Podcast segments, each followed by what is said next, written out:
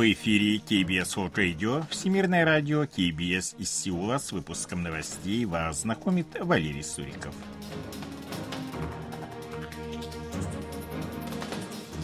Основные темы этого выпуска. Сеул будет добиваться нормализации отношений с Пхеньяном. Визовые ограничения для граждан Китая продлены по 27 февраля. Представители Республики Корея и МАГАТЭ обсудили ядерную проблему Пхеньяна.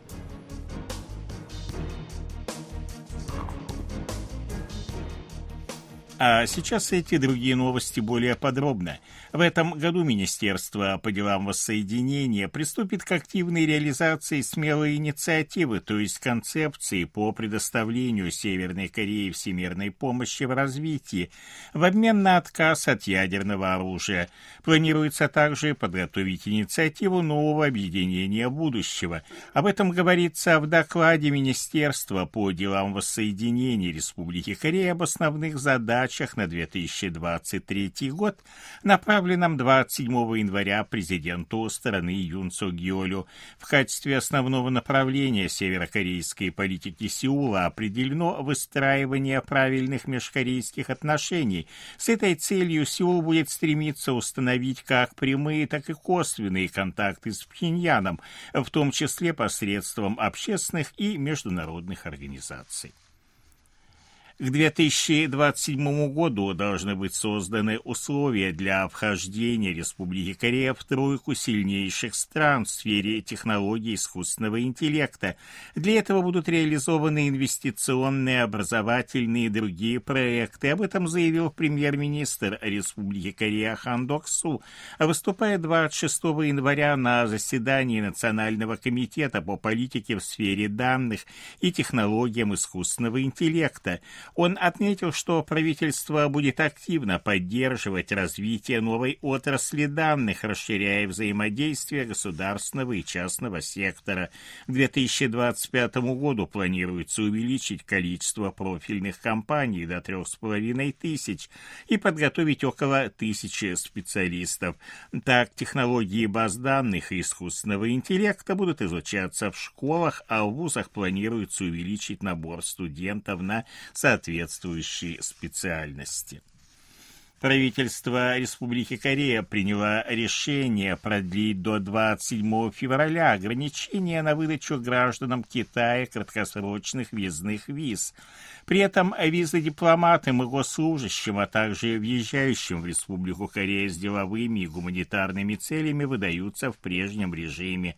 Данное ограничение было введено 2 января из-за ухудшения эпидемической ситуации в Китае. Если она улучшится, выдача краткосрочных виз будет возобновлена, говорится в сообщении правительства. До конца февраля продолжают также действовать повышенные карантинные требования для прибывающих из Китая, включая Гонконг и Макао. Они предусматривают сдачу ПЦР-теста не позднее, чем за 48 часов до вылета, либо либо экспресс-теста на антиген за 24 часа. Результаты тестов необходимо загрузить в приложение Q-код, который предъявляется при регистрации на рейс и в южнокорейском аэропорту по прибытии. В течение суток после прибытия необходимо сдать еще один ПЦР-тест.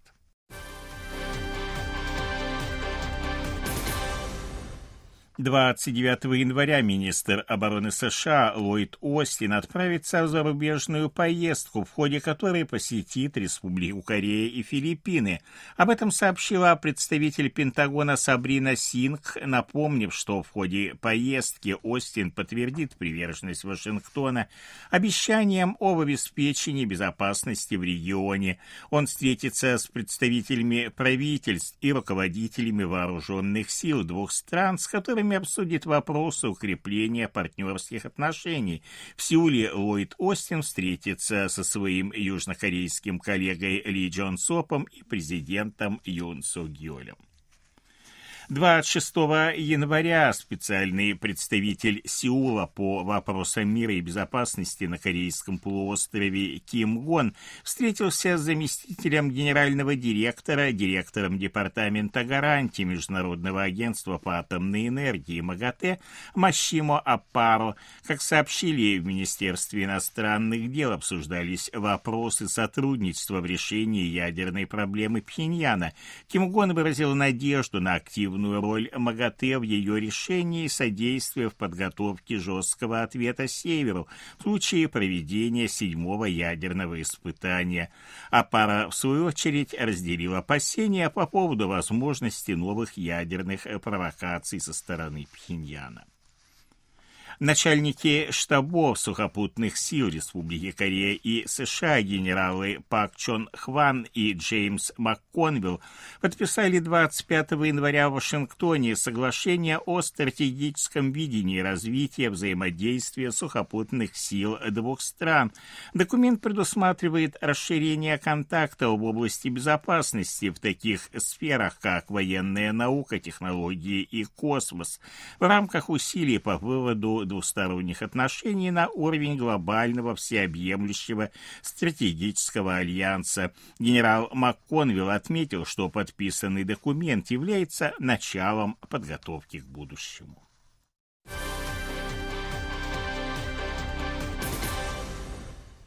По данным Национального статистического управления, в минувшем году потребление риса на душу населения Республики Корея составило 56 килограммов 700 граммов, что на 0,4% или 0,2 килограмма меньше, чем в предыдущем году.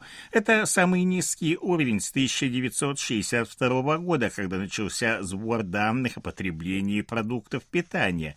Потребление риса достигло максимума в 1980 году. Тогда оно составляло 132 килограмма 400 граммов на душу населения, и после этого стало неуклонно сокращаться. Показатель прошлого года – это ровно половина от показателя 1992 года, когда он составлял 112 килограммов 900 граммов. Между тем, потребление риса производителями продуктов питания и напитков увеличилось снизилась на 1,7%. Международная организация гражданской авиации ИКАО готова отреагировать, если официальный Сеул направит запрос о проведении расследования проникновения северокорейских беспилотников на южнокорейскую территорию. В частности, ИКАО определит, в какой степени действия Пхеньяна нарушают требования Конвенции международной гражданской авиации или Чикагской конвенции. Об этом сообщила радиостанция «Свободная Азия. Чикагская конвенция запрещает странам, присоединившимся к ней, осуществлять полеты беспилотных аппаратов в воздушном пространстве других стран без уведомления их. По данным дипломатических источников, министр иностранных дел Республики Корея Пак Чин может посетить в феврале США и Европу. Внешнеполитические ведомства двух стран обсуждают поездку главы южнокорейского МИД в Вашингтон до запланированного на 5-6 февраля визита госсекретаря США в Китай. Ожидается, что Пак Чин и Энтони Блинкин обсудят детали визита президента Республики Корея Юн Сок Йоля в США, который может состояться до конца первого полугодия. Стороны обсудят э, также меры по усилению расширенного сдерживания в ответ на угрозы Северной Кореи, а также вопросы двусторонних отношений. Кроме того, рассматривается возможность участия Пак Чина в Мюнхенской конференции по безопасности, которая пройдет с 17 по 19 февраля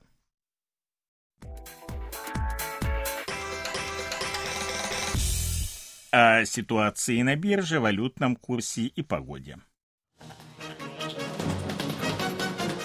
Главный индекс корейской биржи Коспи 2484,2 пункта. Индекс биржи высокотехнологичных компаний Косдак 741,25 пункта. Валютные курсы 1231 вона за доллар, 1340 вон за евро. В Сеуле солнечная погода ночью до минус 11, днем до минус 5 градусов. Это были новости из Сеула.